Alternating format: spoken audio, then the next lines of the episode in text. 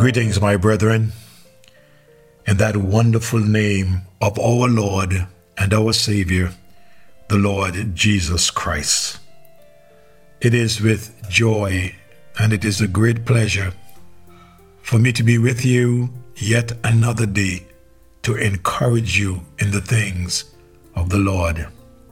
This great servant of the Lord, in time past, the man Nehemiah, among the many other servants of God who has encouraged my heart, he is the one that we are looking at.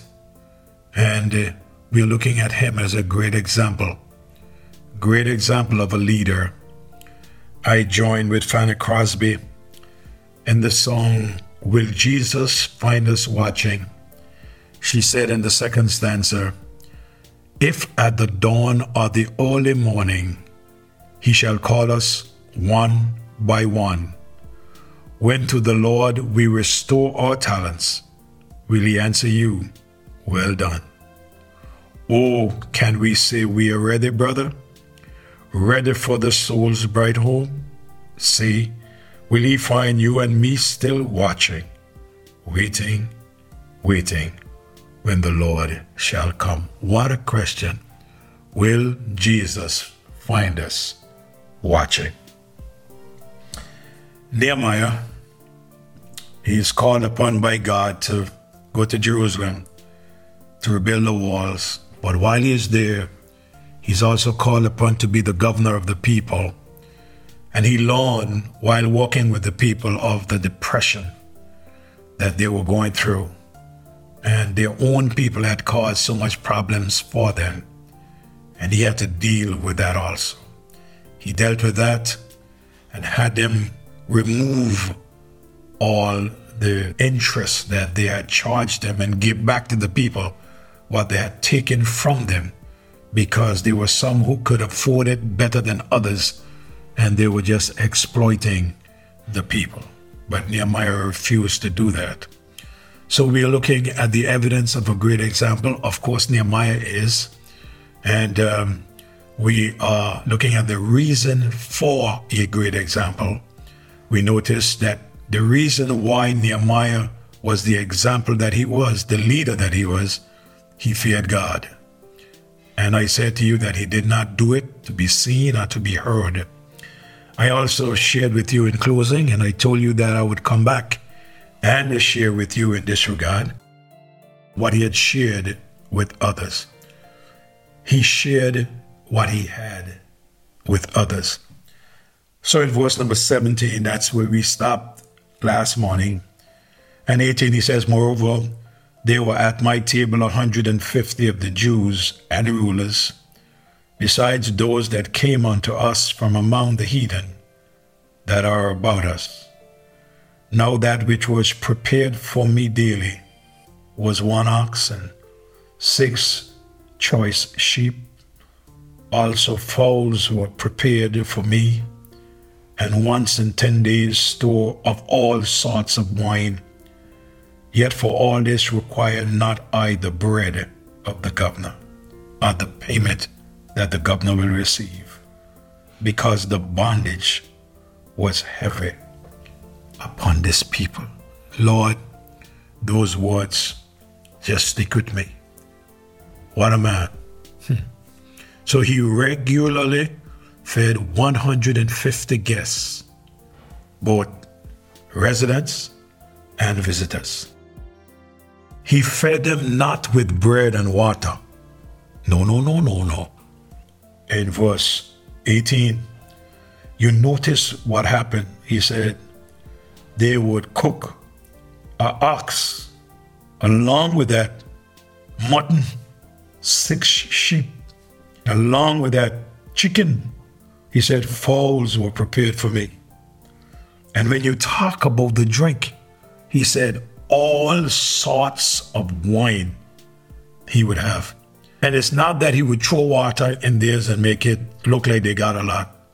No, what he got for himself. You know, he didn't cook a whole ox every day for him. I didn't cook six sheep for him alone, and upon that fowls also and I'm sure that it had more rice and vegetables and all those things. He didn't do that for him alone.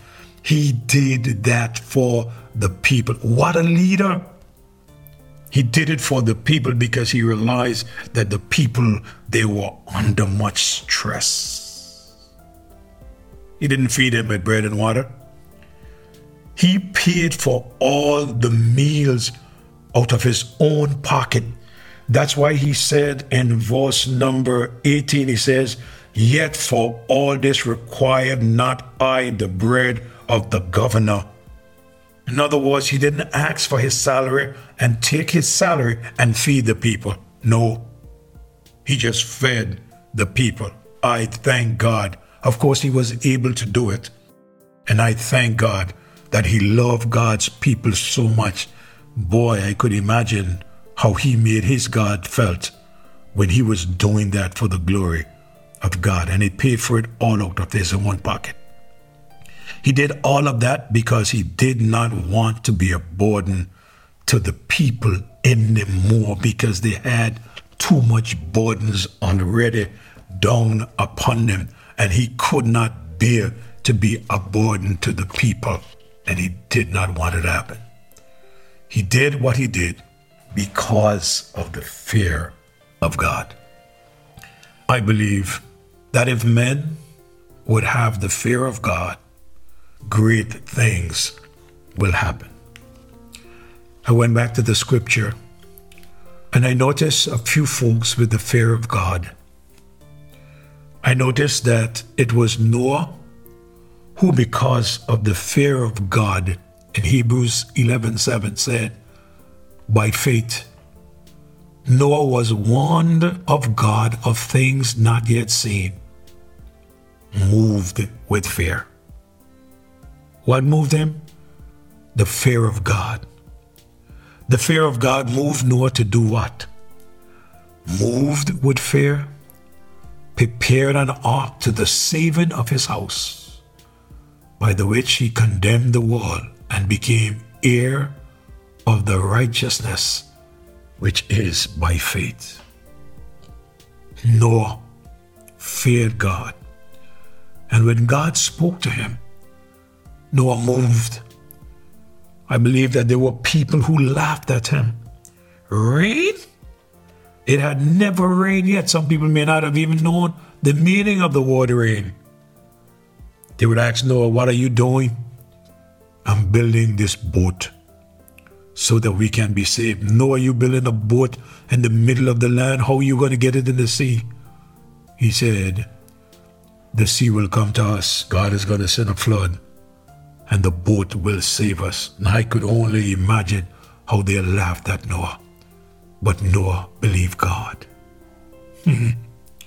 Abraham offered his son because of his fear for God.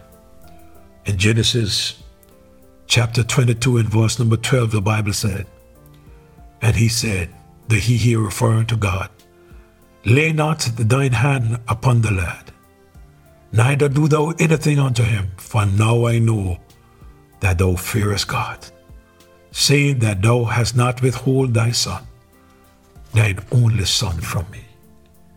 These men are men that fear God.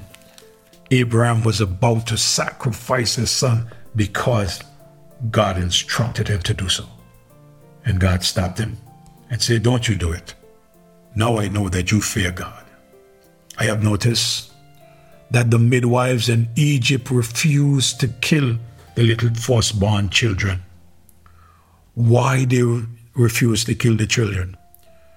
The scripture said in the book of Exodus, chapter 1, verse 17, and in verse number 21, the Bible says, But the midwives feared God, and did not the king of Egypt command them, but saved the men children alive.